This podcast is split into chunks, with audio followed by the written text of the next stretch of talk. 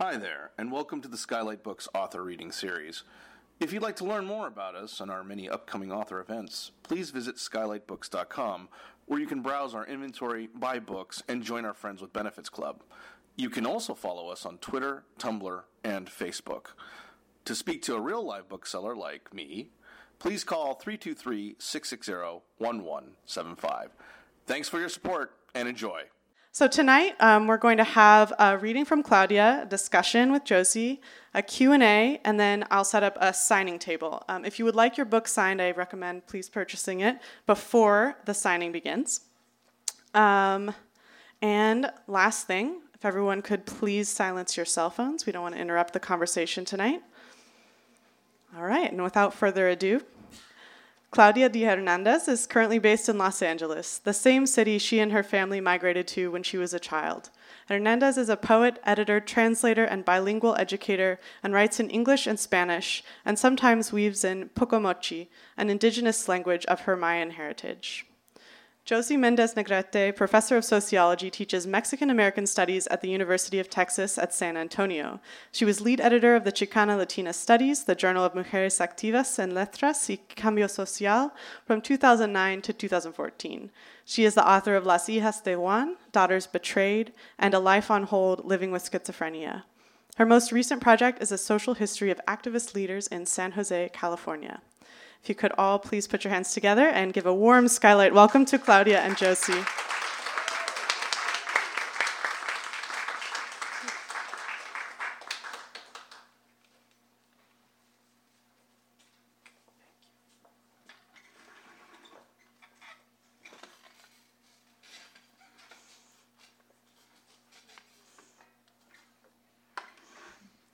It's an honor to be here today.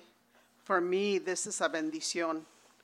It is a welcome as well as an appreciation for a brilliant woman who's come into my life to tell stories so we don't forget the stories of our ancestors and the life we've had to deal with. I am going to share some stories that have parallel meaning with the life that Claudia has had and I speak the stories so the people that come from me and those that came before me do not forget what it was like to have lived those stories. Border crossing. Tia Luisa, may she rest in peace, told me that after crossing the border, I almost drowned. According to her, my mother was carrying me in her arms when she tripped and I fell into a water canal. Tio Magdaleno fished me out of the irrigation ditch. Tia claimed this was a sign that I was destined to live a long life in El Norte. I, La Mojadita, would forever be tied to the United States. They say I was made in Texas but born in Mexico. My family claims I was conceived during my mother's earliest visit to Weslaco deep in the valley of South Texas along the U.S. Mexico border when my father worked as a bracero. Certain I would be a firstborn son, people claim that when my mother was eight months pregnant, my father sent her back to Mexico to have me. A true nationalist and a patriot, he wanted el primer hijo que nunca tuvo to be born in Tabasco, Zacatecas, the place of his birth. Tu padre siempre deseó un primer hijo, one of my tias would often volunteer, reminding me that I had not been his first choice for a child. To his surprise, I was born. He never let me forget I was a girl. He never forgave me for it. Other relatives say that my first contact with the United States was when I was three months old. Continuing their movement back and forth, my family lived in Weslaco. This was when Tia Luisa and her husband Magdaleno came to work in the fields with my father, mother, and I returned to be with him. The way they recall it, all crossed the Rio Bravo safely. No one was arrested, no one drowned. South Texas became my sometimes home. 16 months younger than I, my sister Maggie was born there. Tabasco became my haven.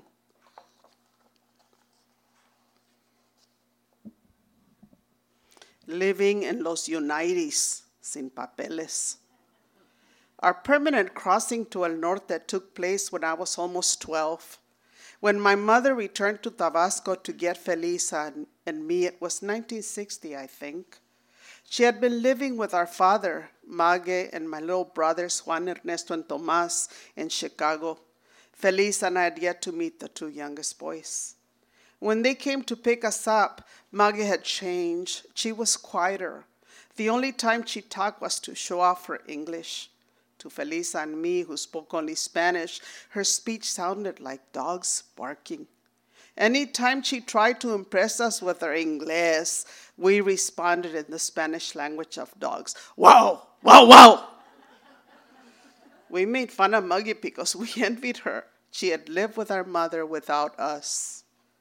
Still, we didn't want to leave our tias. Feliz and I didn't want to go with her to El Norte. We wanted to stay in the comfort of Tabasco. We liked living under the care of our great aunts. With them, we had everything, even if it meant putting up with Pepe's constant teasing her son.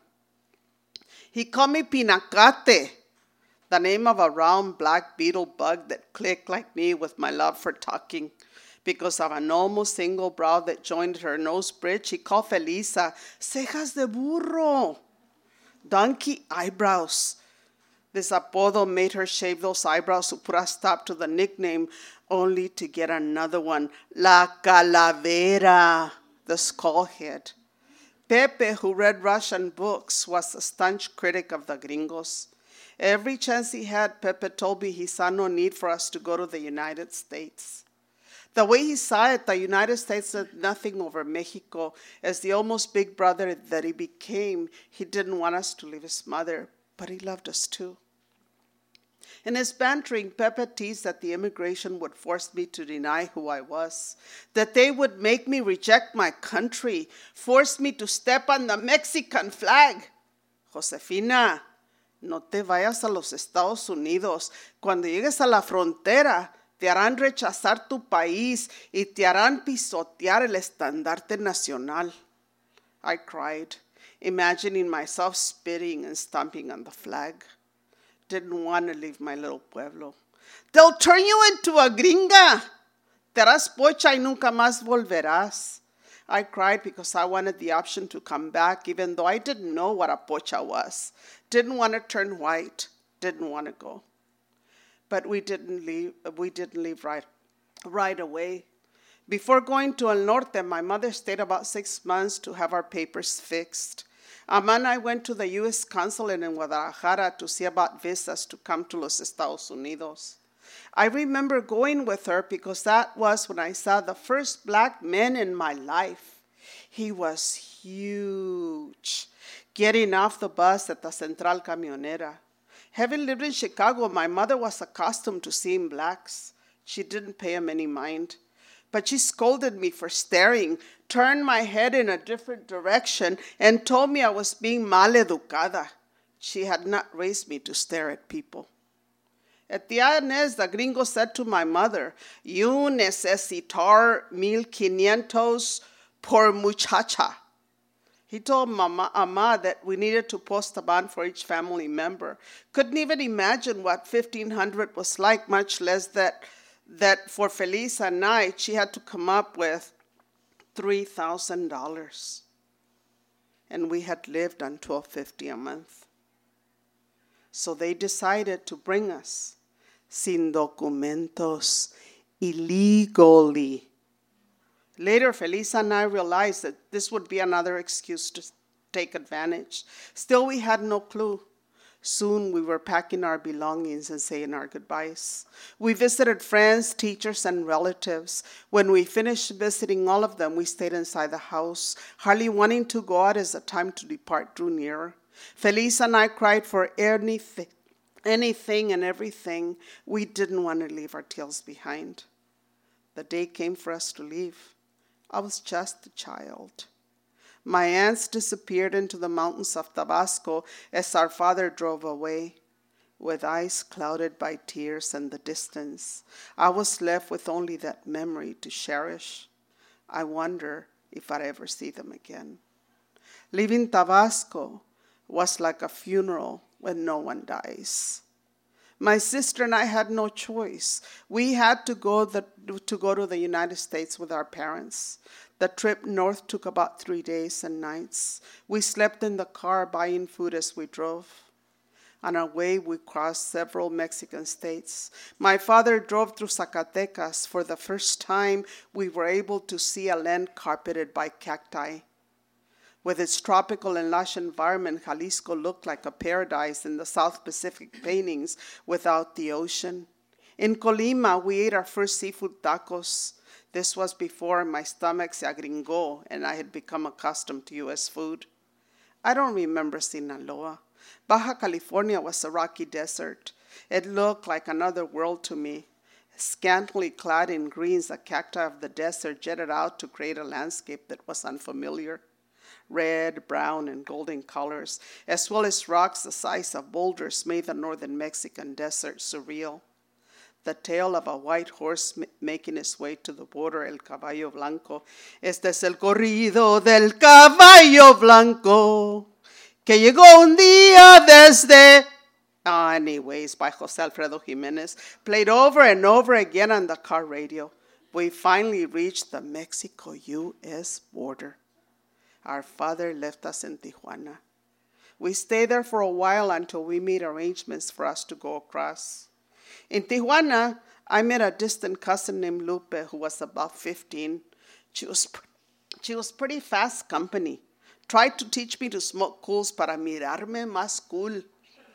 Almost coughed my lungs out, vowing never to smoke a cigarette again. I was easily impressed by my urban cousin, who, look, who looked city slick with her makeup. She talked me into trimming my eyelashes because she convinced me that they grew longer when you cut and brush them with olive oil. I'll never forget Lupe. I still have a bald spot on this eye, which is a reminder of her. Deep inside, I wanted to look like Lupe. I wanted to be fast company. She was so beautiful. I was so rancho next to her. When my father finally came to pick us up, we crossed the U.S. border in his two tone red and white Ford sedan. We didn't have to show any papers. No one made me dance on the Mexican flag, and I was asleep until we reached Los Angeles. I'm going to read you a tiny piece from my next book that came out in because I told Mijo I was going to read it to you, so I feel like if I don't read it. I had, I had three of mine to read, but you're going to have to buy the book if you're interested. The next book is A Life on Hold. If you're interested, they'll order them for you because apparently there was vendor issues. Um, where am I? Can you tell I haven't read it much? Oh, here it is. If, in case you're wondering, it says um, living with schizophrenia. My firstborn and oldest son is schizophrenic, undifferentiated type, and he's lived with a disease about, oh my God, since he was um, about 29 years. And um, he's gone from 25 psychotropic medications to two. And he has he's living an amazing life, but this wasn't so good for him in 2009. Life is hell. No one believes me. No one cares. All I hear is laughter and stares. I deal with my demons. Life is hell. And all I have is a padded room, a jail cell. If just one person would understand, maybe I'd live the life I know I can. I'm not crazy. Believe me, I'm sane. I'm mentally ill and in a lot of pain. Forgive me, world, for having morals, hopes, and dreams. I'm living life wanting to scream. All I believe in is lost and shot. Oh well, I don't want to live. I'm already in hell. Claudita, te adoro. You are the most amazing creative person I've met in my in my time of working in the academy, and I see ten books more coming our way from you. so don't disappoint me. On that note, I'd like to announce that a book we co- uh, cooperated on, on her edited uh, book that came out last year, called Women, Mujeres y Shock Revolutionary Visions, has received an International Book Award. So, talk, talk about premios. Thank you, Claudita. Thank you, Come on, you need this, I'll switch with you.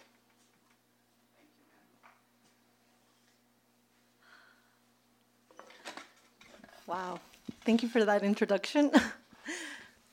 I am so happy to be here, everyone. Thank you so much for your support and for being here tonight, for helping me celebrate the birth of my book.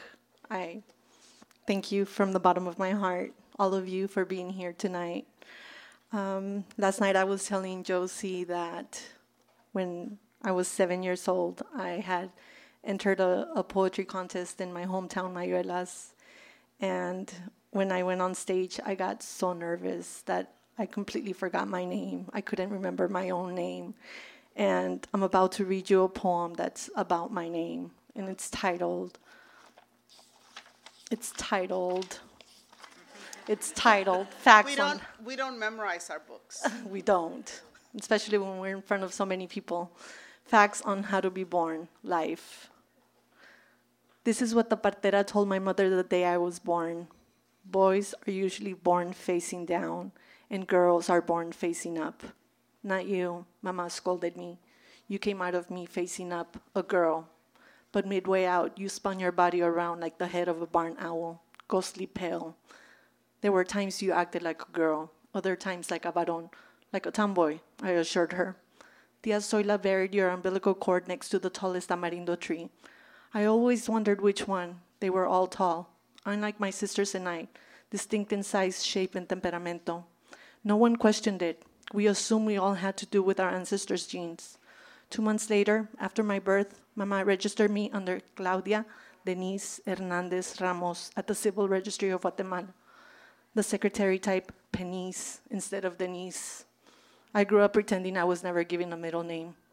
At the age of 19, I returned to Guatemala alone to change the P to a D.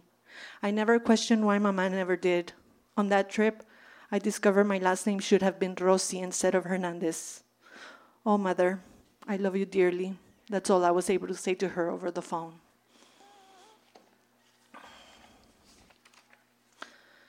So, the next poem that I'm going to read you talks about mentions um, Efraín Ríos Montt, who was a dictator in the 1980s, and he died in 2018 at the age of 91.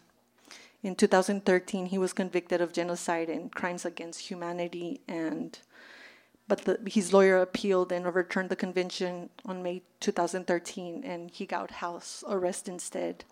So here it goes. Nothing ever hurt fragmented memory.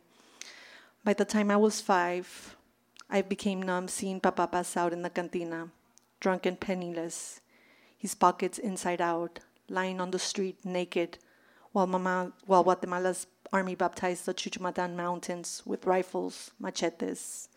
At home, Mama became a see through cup ready to explode from the deepest red of her chest. There were times she wished Rios Montt regimes would take him away, but instead she broke wings. She broke things with her wings. Empty plumes impregnated the air. It was usually Tia Zoila who broke up thing. She broke up. I'm sorry. It was usually Tia Zoila who broke up their fights. Mama would gather the three of us, three of us under her arms. Her collar adorned with purple pearls, while Papa's eyes, bleeding with whiskey, was scarred by her tacon. Far away, the mountains moan with the Ixil people's burning trees, screeching bones. I don't mean to tell you how my sister Consuelo cried, latching to Mama's thigh, begging her not to look for him and fight him like a mad quetzal. Consuelo grew emotionally thick wings. I don't mean to tell you how my sister, at the age of nine, became my second mother. Soon she developed a special gaze, one when one eye can see right through you, while the other one lingers for imaginary horizons to perch on.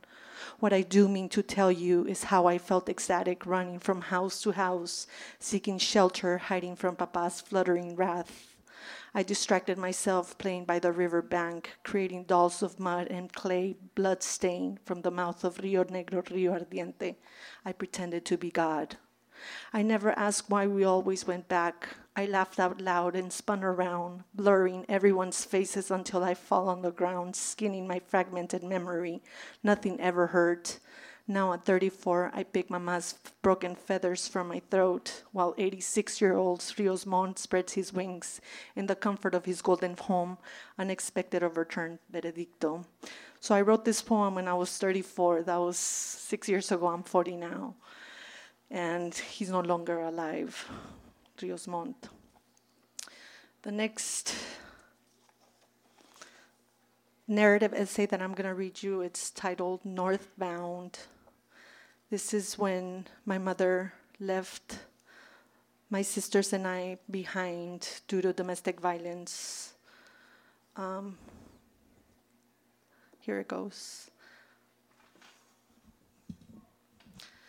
Mama didn't have the courage to wake me up at five in the morning the day I left, the day she left illegally to the United States.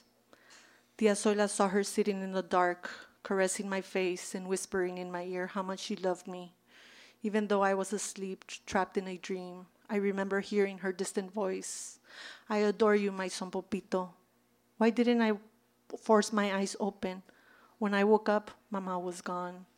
Why didn't you wake me up, Tia Zoila? I cried. Claudita, your mother told me not to.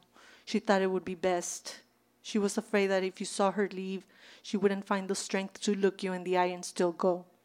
I couldn't believe Mama was gone, just like that. I was seven, and I felt an emptiness gnawing at my insides. The house didn't look the same. It was missing her lavender smell. Both my older sisters were still crying, even though they got to say goodbye to her. At least they got to walk her to the bus station and hug her one last time. Why didn't they wake me up? I could have, have smelled her face again. She'll be back for us, Claudita, Consuelo said, crying, trying to comfort me, but she couldn't even hold her tears back. Consuelo was only nine years old, but sometimes she acted like she was older than Cindy. Cindy was 15 when Mama left Pal Norte. I didn't get to see much of Cindy's face after she came back from the bus station. She hid her she hid on the corner bed in the room we all shared and skipped her meals. I hope she doesn't get sick, Tia Zoila said, looking at Consuelo and me. She'll get hungry eventually, Consuelo responded. I was already hungry. My hungry my hunger my hunger grew more every day after Mama left. Tia Zoila's eyes were red and swollen. She didn't cry in front of us. She loved Mama like a daughter. Tia Zoila had taken care of Mama since she was six years old. Mama had asked Tia Zoila to care for us while she was gone. I heard her pleading the night before. Please don't leave my girls alone ever. I beg you, Tia Zoila. She also, she also asked Mama Toya, her mother, to help out whenever possible.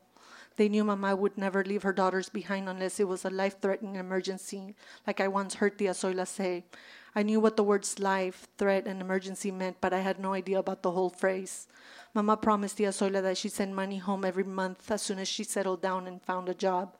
Later that day, once the family and neighbors heard the news that Mama had left for the U.S., about 15 people ranging, ranging from five year olds to 80 year olds gathered at Tia Zoila's house demanding more details about Mama's trip, as if it was any of their business.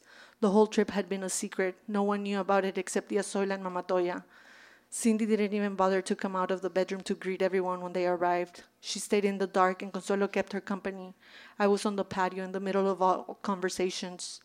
They sat around asking questions and saying things that didn't make sense to me at all. They always quieted down whenever Consuelo showed her face in the corridor. As soon as she would go back inside the room, they continued with the chisme, gossiping about Papa like there was nothing better to talk about. I listened quietly, pretending I didn't understand. There were some things I did understand, but I continued to play with my sticks and rocks, a naive, a naive look on my face. This was the only way I could find out more about the drama between Mama and Papa. Sure, I had seen the physical pain they inflicted on each other, but I wanted to understand why. What happened between them, between us? Why did we fall apart? Who knows how how he's going to react when he hears the news about Victoria, said one. Papa was in the capital working or getting drunk. She had to get away from Raul, said another. He was not a good husband, said a random man. But Raul loves his daughter, said a neighbor. Last time he drank, he threatened to kill her, said cousin Celia. Everyone was talking at the same time. I didn't know who was saying what or why, but all the chisme made me sick. I didn't know what to feel anymore. I didn't feel I didn't feel like crying. I felt a pain in my chest like some invisible hands were wringing my insides. Papa wants to kill Mama. Is that why she left to El Norte? I was I wanted things back to normal. I wanted Mama there with me. I didn't want to go go to bed without Mama caressing my face. The day was quickly vanishing. How far away was this infamous north that everyone was talking about? I couldn't wait to be there with Mama. She'd promised to come back for the three of us and take us there to the promised land.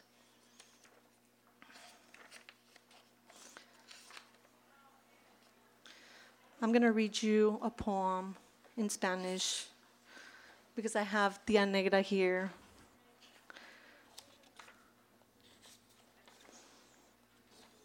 And I wrote this poem in Spanish first.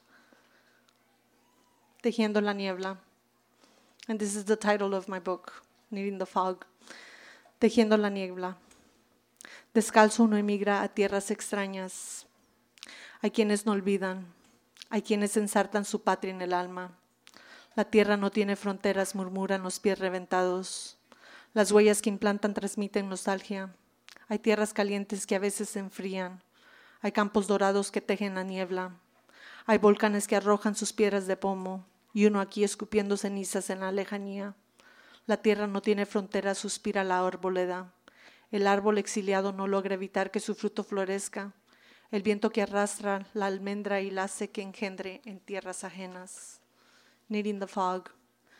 Barefoot one immigrates to foreign lands. There are those who do not forget, those who interweave their motherland into their soul. The soil knows no border, murmur their splinter feet. Their footprints, deep rooted, radiate with nostalgia. There are warm soils that at times become frozen, golden fields that blurred with fog. There are volcanoes that expel rock of pumice, and I'm over here spitting ash from afar. The soil knows no border, moans the green forest. The exiled tree cannot prevent its seed from flourishing. It is the wind who drags it to foreign lands where it ine- inevitably propagates. And the last poem that I'm going to read you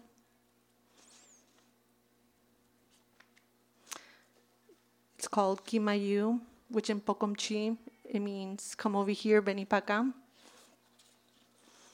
Kimayu, acá. Mis entrañas se contraen, es mi aliento que se escapa. Va en busca de mi gente. Oigo un eco que retumba, voces dulces, lengua tierna. Kimayu, acá. Corre viento que me roza con olor a incienso. La marimba se oye lejos. Son los morros, han llegado con sus danzas de venados. Oigo, oigo un eco que retumba, voces dulces, lengua tierna. Kimayu, vení pa acá. Los repiques de campanas en los lejos siempre estallan. Ese acorde no se olvida. En mi piel cae la serra, esta quema y hace llaga que me adiestra a apreciar mi nueva existencia. Oigo un eco que retumba, voces dulces, lengua tierna. Kimayu, vení acá. Mi alma ruge, ya no tiembla. Ha encontrado al nuevo Edén. En Pocomchi, Sugnuk, Ushul, mi corazón está contento. Kimayu, come over here. My insides contract. It is my breath that escapes. It goes in search of my people. I hear an echo that resonates, sweet voices, tender tongue. Kimayu, come over here. A wind of incense graces my core. The marimba keys chime in the distance. It is the Moors. They have come with their ancient dances. I hear an echo that resonates, sweet voices, tender tongue. Kimayu, come over here. The clamor of the bells from the temple resound. That melody can never fade. On, on my flesh, I feel a wax burning. It leaves scars that teach me to appreciate my new existence. I hear an echo that resonates, sweet voices, tender tongue. Kimayu, come over here. My fierce soul no longer trembles. I have found my new Eden. In Pocomchi, Sunuk Ushul, my heart is content. Thank you so much.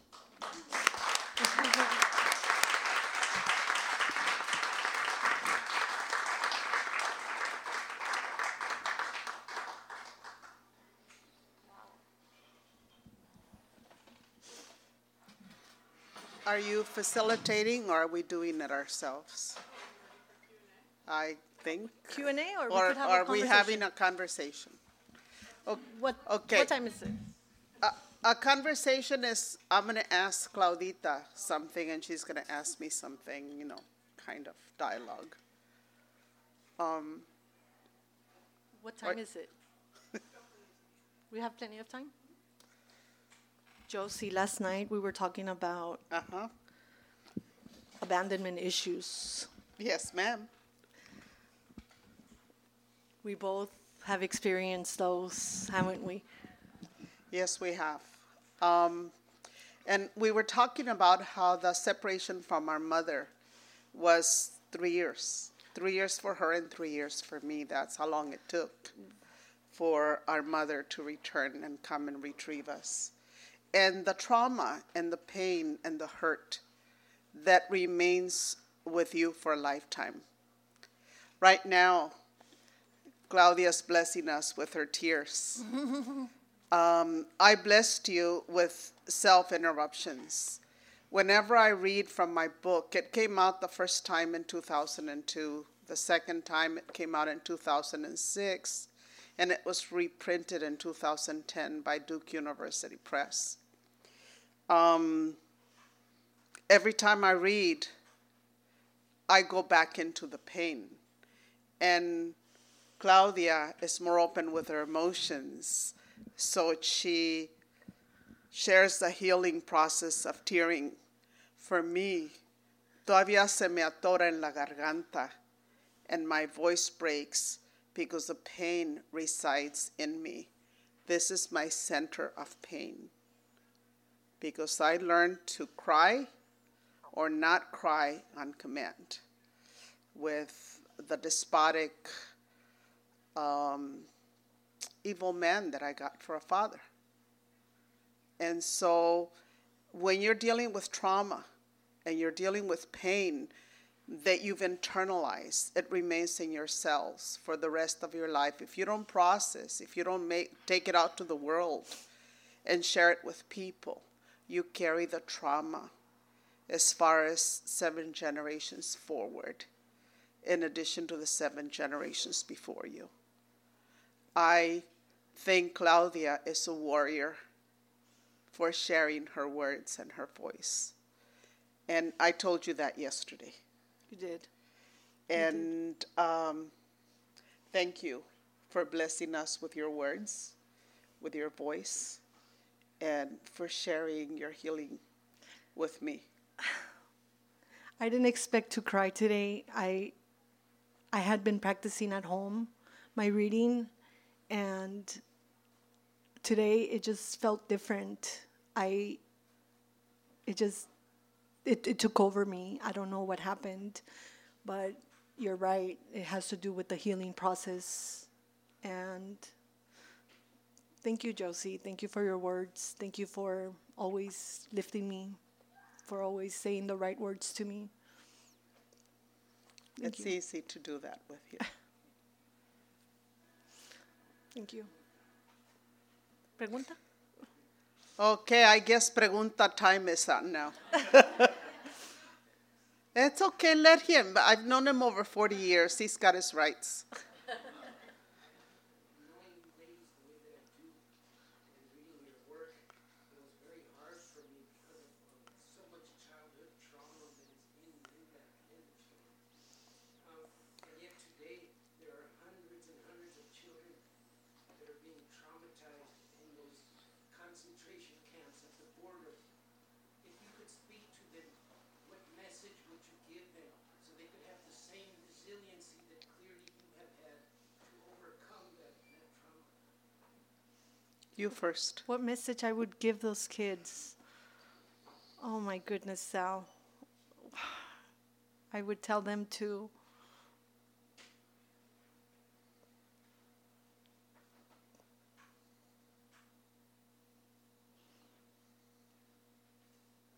Oh my God, Sal. It breaks my heart what's happening in the border right now and what those children are going through it's it's inhumane and nothing you could tell them it's going to soothe them it's this is going to traumatize them for life. What they're doing to them, it's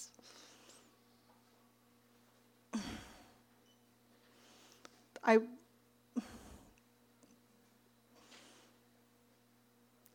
there's no words. I I can't think of anything to tell them. It's it's the hardest thing they could go through. Claudia and I talked a little bit about that yesterday. And um, Claudia was living a situation in Guatemala uh, to come to a better place. And during her generational journey, which is what, 20 years from what's happening right now? 30 years. 30 years ago. Um, she didn't have any corrupt coyotes on the way. There were no men to abuse her. She was treated well along the way. And things were not as they are now in two nation states that have turned the war against poor people. And we're not talking just about the United States, we're also talking about Mexico is complicit with the United States. Um, for me, I was coming home to a place that wasn't home, and the master was in my car and in my house. It doesn't have to be strangers. In your own family, traumatization happens in a daily way. Three out of five girl children are sexualized, sexually abused by members of the immediate family. If you want to see the stats, they're readily available to you. Now, with um, El Tratante de Blancas and all this abuse that's going on as a result of uh, elite males wanting to violate girl children, look at what's going on in the media right now. I don't think I could have ever imagined to warn members of my family or people in my community about the horror I was coming to. But the one thing I would encourage them to do is to use their creative expression. But you see the pain? Their creative expression and voice to deal with the daily uh, trauma that they're experiencing. There's a lot of art, there's a lot of play therapy. There are people coming to see them, there are people taking gifts, there are people bringing in clothes. Uh, there's so many people in the community from both nations coming to help the children. I would tell the, well, el pendejo, excuse me, el presidente doesn't. Uh, doesn't hear, he doesn't listen, he doesn't have respect for people that don't look like him and have the resources he has. But I would tell human beings like yourselves to do whatever you can and to send messages, even if it's a note to one child, uh, to let them know that they're not alone. I think that what saved me to be able to tell my story was that somebody believed my story and told me that I was not alone, and in her own words, told me that she knew what it was like to walk my steps. That turned my world. And that's when I decided that I would speak truth to power and write about the pain and trauma that girl children experience so I can educate people about it. Okay. So whatever you can do Sal, on your end is what's going to help. When we're in the middle of the trauma, it's hard to hear other people, especially people who have a home, who have shelter, who have food, who have documents, and aren't fearing returning to a place that has betrayed them and oppressed them. Last year, I, you know Marcos, right? Yeah, last year I went with a group of friends to Tijuana to visit some shelters and to see the to visit the the asylum seekers to see what they needed. And the only thing that I was able to do was read to some children. That was my gift to them to sit down and just read to them. That was one of the things that I was able to do at that time, at that moment. Just sit down with them and give them some literature and just read to them. That's what I did. That was the only thing that I was able to give them at the moment. You can't ask another question, Sal. Somebody else has to ask. you have a question, Nakor? No? Or you just saying hi? Dígame, señora.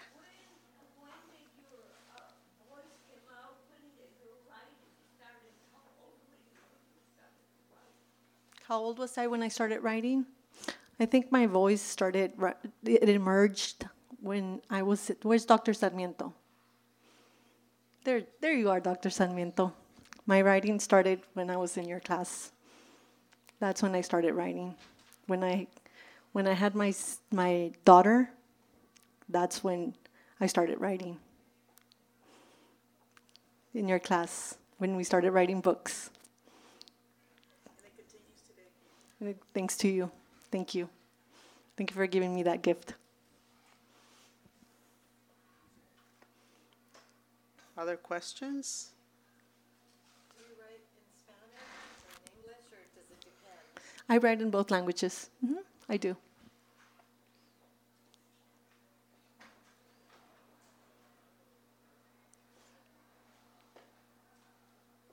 Híjole. I'm going to have to sing you a song if you're not asking questions. Run you out of here. Yes.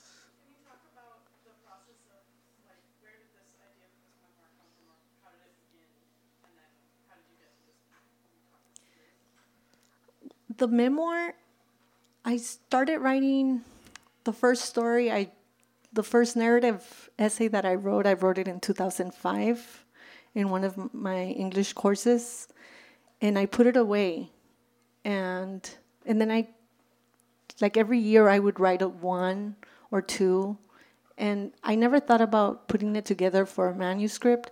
Not until I, I did my MFA. I started putting together all my my writing together with my poetry, and I submitted everything together for my MFA for my writing. That's when I that's what I turn in for my 100 page. Right, Lorinda. That's what we had to turn in, right? The thesis, yeah. That's what we submitted. That's what I submitted, and then months later, I remember submitting that to to the Feminist Press and it won an award and they published it as The a book. Louise Meriwether Award, which is very prestigious for first author. Thank you.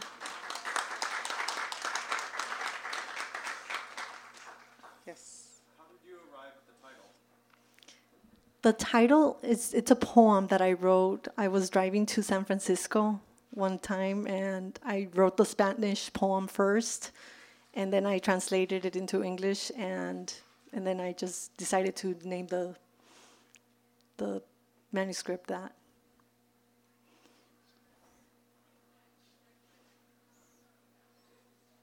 Yes. Could you talk a little bit about the significance of writing in multiple languages and multiple forms for the work that you made? Like, what is, maybe just kind of exploring, like, what is the significance of that for your work and your work in the world? For me, it's very important because I I tend to think a lot in Spanish and I write a lot in Spanish, and then I translate my work. Before, when I started doing that, I had somebody else translate my work, but then I decided to start translating my own work. Um, it's it's so important to me ha- having that ability to do both and to express myself in both languages. It's it's very important. It's it's I I can't I can't express how how beautiful it is to express yourself in both languages. Like it's it's it's like a song. You know what I mean? Like I what can you say, Josie? What can can you help me with this? What, for me, um, the ability to have intersectionality in the work that you do allows you different creative expressions to come out. I don't call myself a poet, but I write poetry. I um, most of Las Hijas de Juan, Daughters Betrayed, came out in English for me, but that is a testimony to that my consciousness and my ability to be critical of the world emerged in the English language. So to tell the story, I had to do it in the language of my third colonization, you know, as an immigrant girl who left a nation that she loved and a community that she adored where she was loved and protected. And so, in order for me to reach a wider audience, I made the choice to write it in to write it in English and to very clearly exclude the active I subject in the words because I had no power when I was living this life. And while some people understand that that's a strategy to write in different ways, um, especially people who do literary criticism, some people who educate children, you know, uh, LA County Unified adopted it when it first came out as a reading piece. The criticism was that I didn't know how to write English, so why am I publishing a book by Duke University Press? I think that what you try to do is you try to speak in the languages of the audience that you're most able to write. And for me, poetry is uh, floricanto, okay? It's the optimum expression of the creative mind. And uh, the narrative allows me to tell my story from multiple vantage points, and I think that's what Claudia does exceptionally well. So, you know, that she can write in both languages. She forgot to talk about Pocomchi. That's a third language, okay? Yes. Even though we think it's not a language, it is a It language. is a language. Okay. So, three languages. Yes, and I think the fact that the feminist press published all three languages, I think it's such a gift. It's so beautiful that they allowed me to do that. I am so thankful for that, and it's such a privilege that they did that with me. And I, I'm just blessed. I, I am. I'm, I'm truly are. Is there one language that pulls at your heart? Es español. español. yes.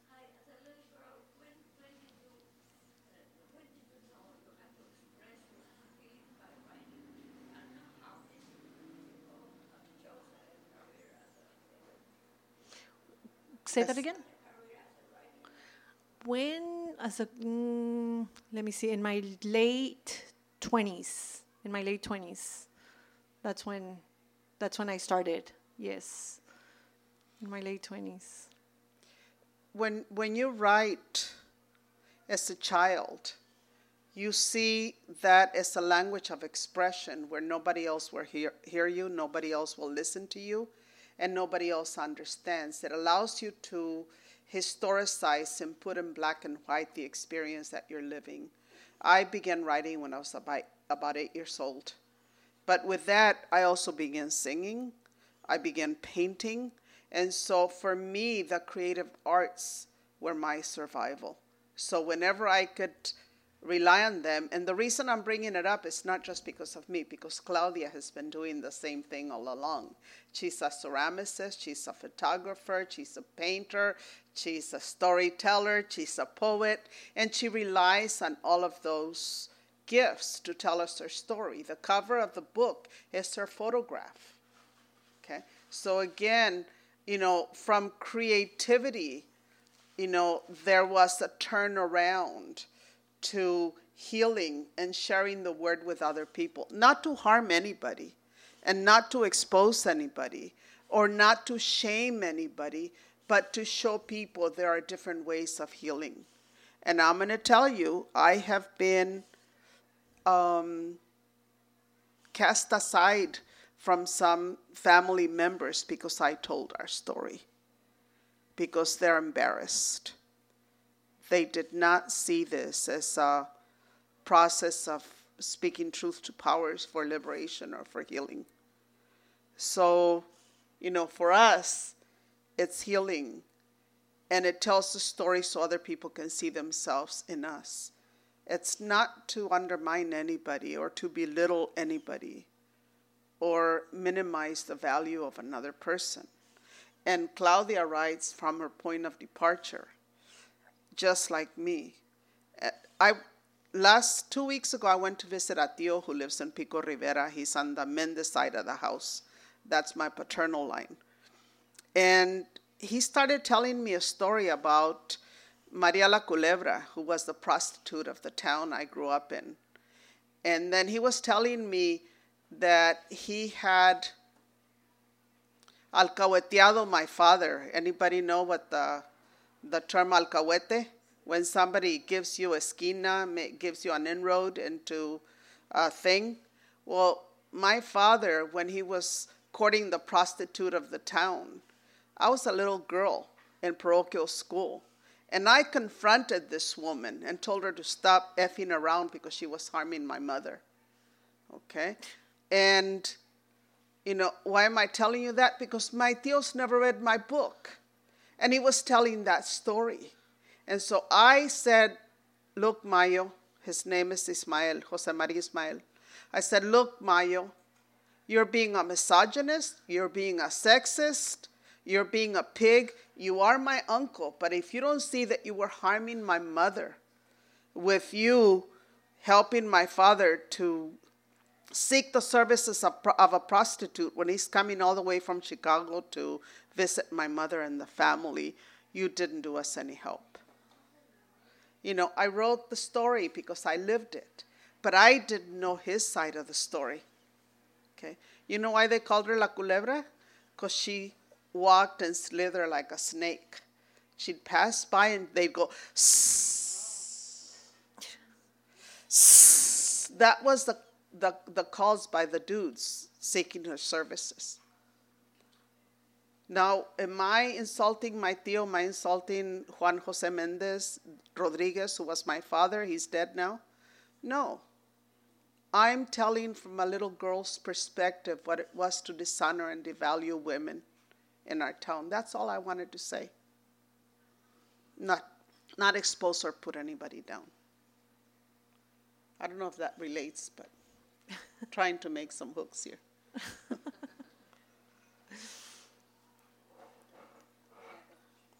So, is there a moment when you realize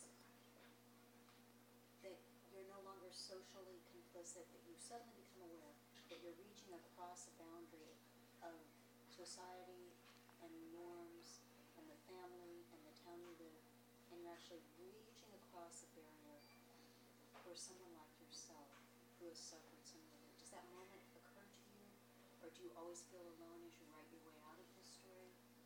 Or how, how is that experience of, because there's a political moment, That's what drives me to write. Yeah. there's a political moment, whether we think of it in a certain way, our family or our town or any, do you remember that political moment where you thought, oh, this is dangerous, but I've got to do this, you know? The first moment, maybe as you're a child, when you just realize, I do that, but I have to do this. you know? When you expose certain scenes in the book, there's certain passages in my book that I do that. But um, I have to do it. There's no way out. There's no other way I could do it. I Covering is not an option. Enabling is not an option. Excusing is not an option. That's, that's the complicit of a culture of violence in which we live. We protect patriarchy.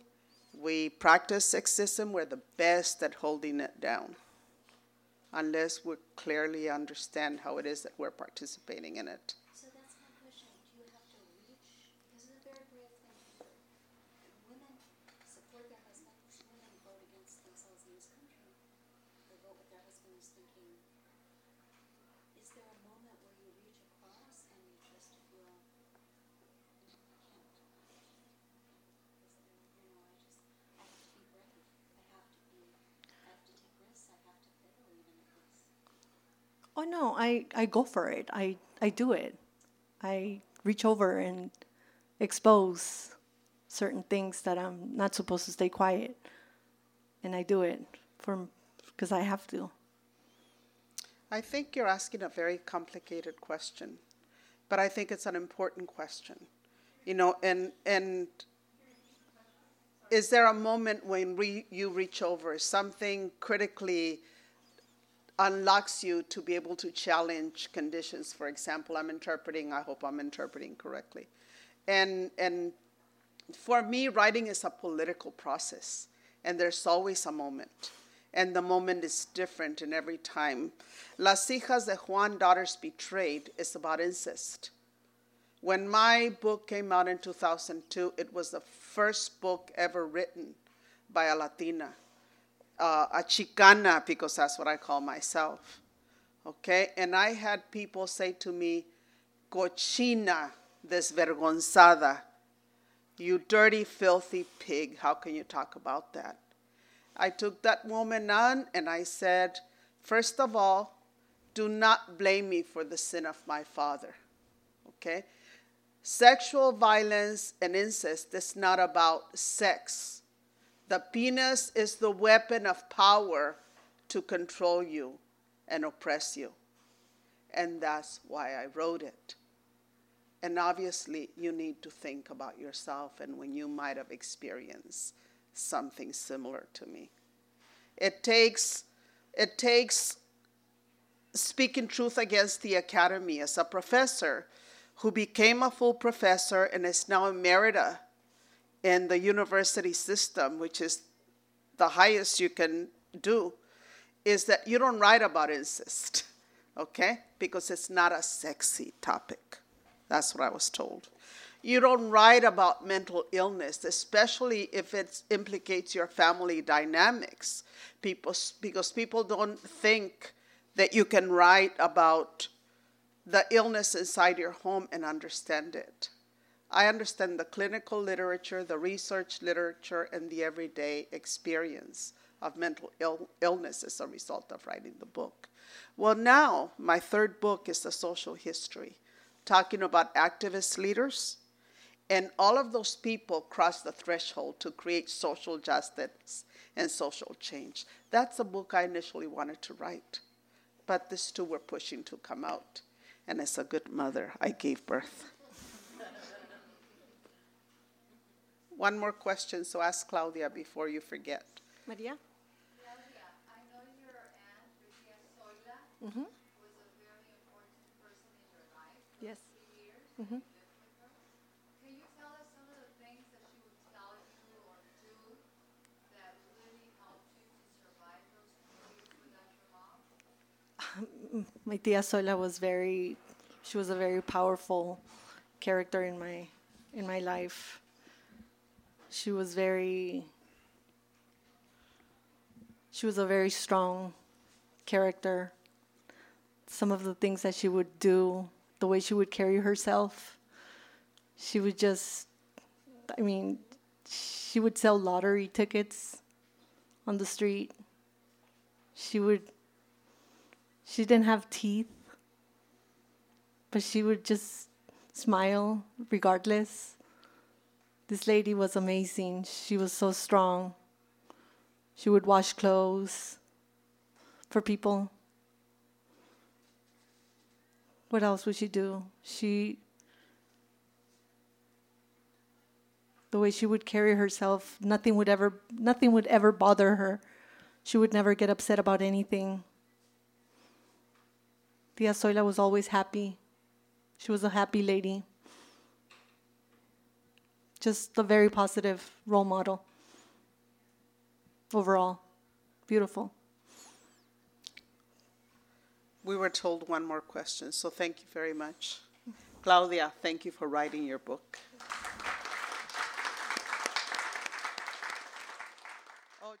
You've been listening to the Skylight Books author reading series. Don't forget, you can listen to this and all of our other great podcasts at skylightbooks.com. Thanks again for stopping by, and we hope to see you soon.